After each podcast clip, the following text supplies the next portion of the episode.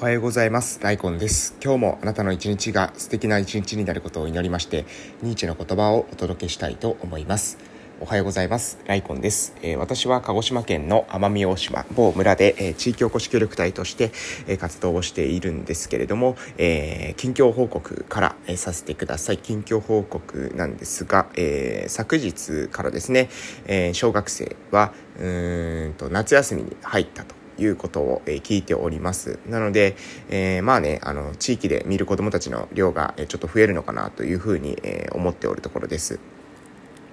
で、昨日はですね、え、午前中は、えー、基本的に、あ、午前中はそうか、教育委員会の方に、あれですね、特別支援学級での活動の報告っていうのを、えー、しに行きました。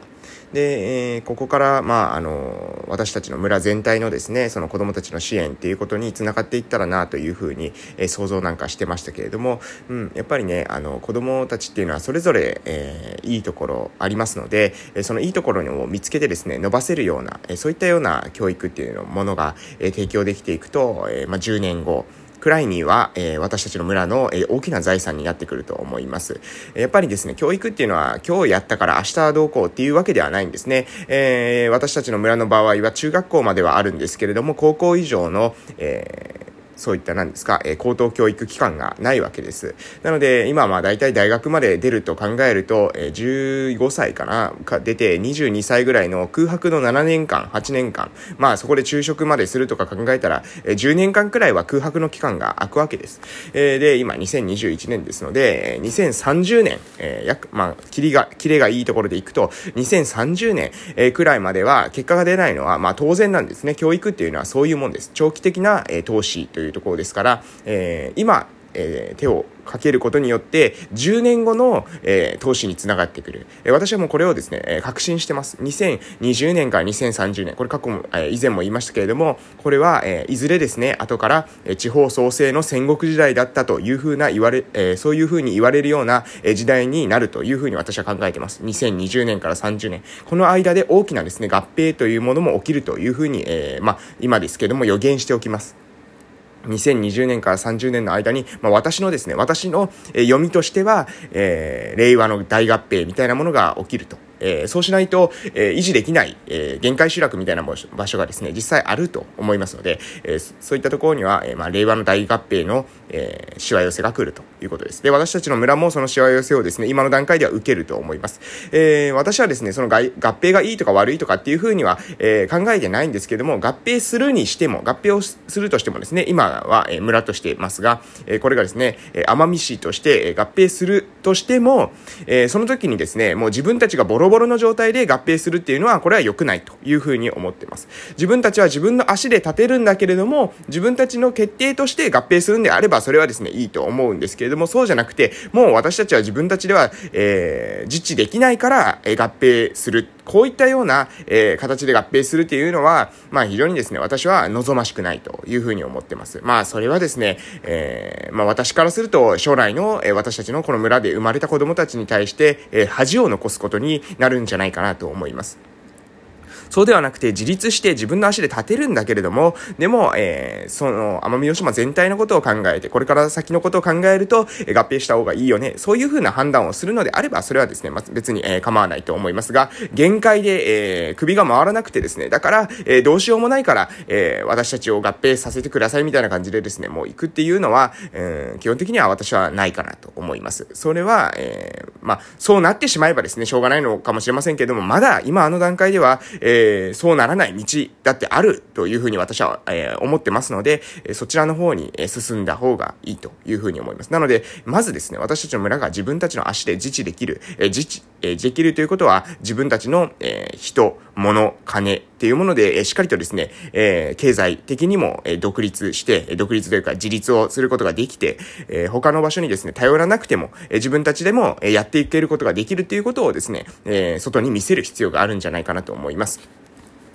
ということで、この2020年、30年の間の、まあ、地方創生戦国時代、まあ、あの、後からはこういった風に言われるようになると思います。えー、そしてその30年以降はですね、今投資している教育の、えー、教育に投資していれば、その子供たちっていうものが、えー、帰ってきます。で、帰ってくる人たちが、えー、私たちの村っていうものに対してですね、大きな変革を、えー、与えてくれるし、それはですね、必ず、えー、私たちの村にとってプラスになるというふうに私は考えています。なので、えー、現段階で、えー、子供たちに投資すべきだというふうに私はもう、え、それしかないと、もう逆に言えばですね、え、私たちの村っていうものは、え、投資できる場所っていうのは限られてますから、え、その中では、えー、うん、子供たちに投資するのが、え、望ましいんじゃないかなというふうに私は考えていますよ、ということをですね、もうここでも、え、改めて言わせていただきます。まあ、朝からちょっとですね、暑くなってしまいましたけれども、え、まあ、そういった感じですね。で、子供たち夏休みに入りましたというような感じです。えー、で、昨日はですね、えー、午後からはオフラインサロンの、えー、集まりがありました。まあ、昨日はですね、非常に、え、盛り上がりました。うん。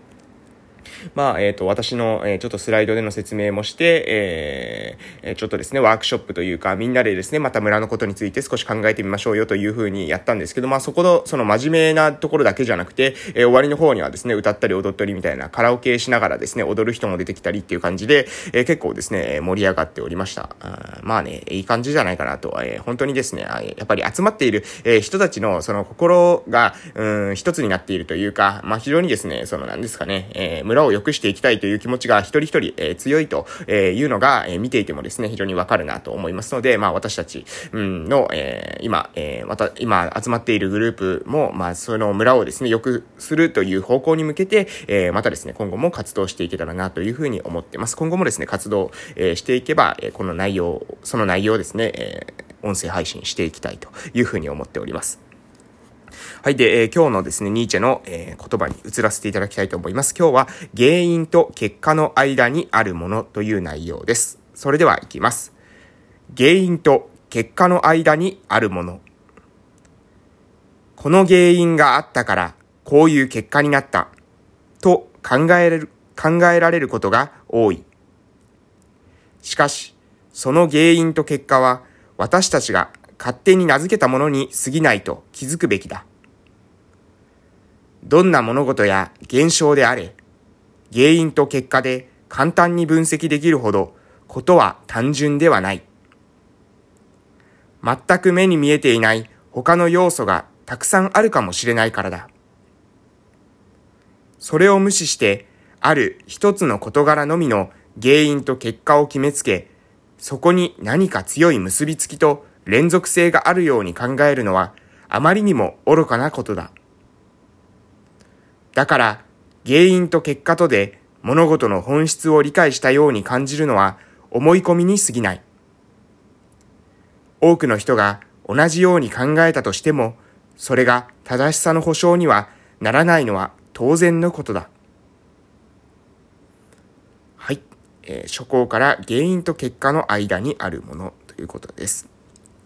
原因と結果は私たちが勝手に名付けたものに過ぎないということに気づくべきだ。どんな物事や現象であれ、原因と結果で簡単に分析できるほどことは単純ではない。全く目に見えていない他の要素がたくさんあるかもしれない。えー、これはですね、もう本当に、これもその通りだなというふうに思います。私はどちらかというと、やはりですね、原因と結果で考えてしまう癖があるんですよね。うん、これはどうしてもですね、そうやって考えてしまう。えー、私そういうところがあるなというふうに思っています。えー、ここはこうやったらよかったんじゃないか、こうやったらよかったんじゃないかっていう考えることがあります。うん。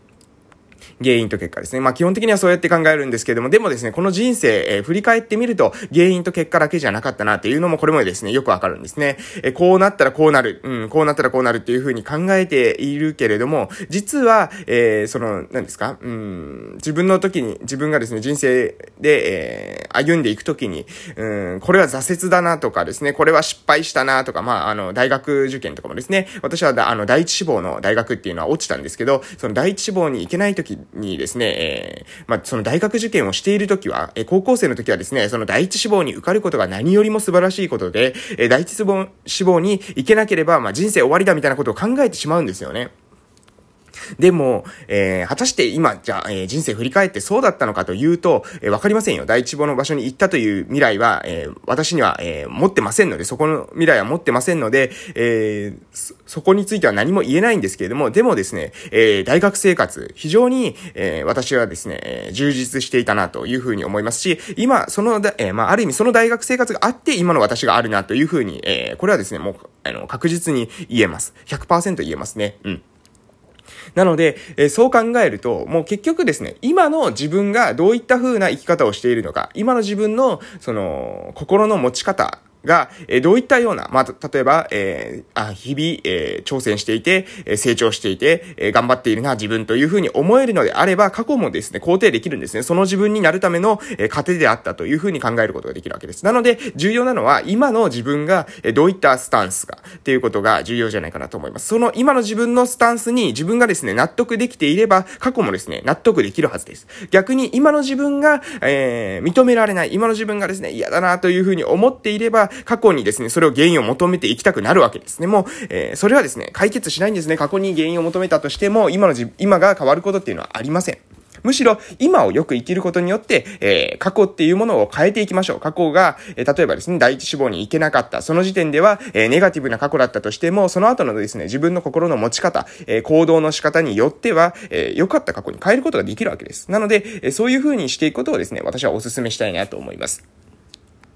皆さんがですね、例えば今、えー、生活していて何か違うな、なんかこのままでいいのかな、えー、そういった風に考えているっていうことが、え、まあそう考えている人がいるとすれば、え、このままでいいわけないんですね。このままでいいかなって思うってことは、このままでいいわけないんです。このままでいい人はですね、このままでいいかななんて思いませんから、えー、このままでいいかなって思うのは、体がですね、えー、あなたのですね、まあ心のその中のその本能が、えー、黄色信号を出してるわけです。なので、えその際にですね、ぜひ気づいていただければと思います。そして、自分の心の持ち方を考えて、日々の生活を考えて、えー、今日からですね、コツコツ活動していくと、え、あなたのはですね、来年には、ああの時に変わってよかったなというふうに、えー、自分の過去を肯定できる日が、え、必ず来ますよというような話を、えー、させていただきました。ちょっとですね、脱線したりとかいろんな話を、え、混ぜ込みましたけれども、以上で終わらせていただきたいと思います。これから今日というあなたの人生の貴重な一日が始まります。え、この一日はですね、もう一生帰ってきません。今日という一日はですね、今日という一節な、もう一日、え、きりです。え、ということで、え、今日も頑張っていきましょう。それでは、いってらっしゃい。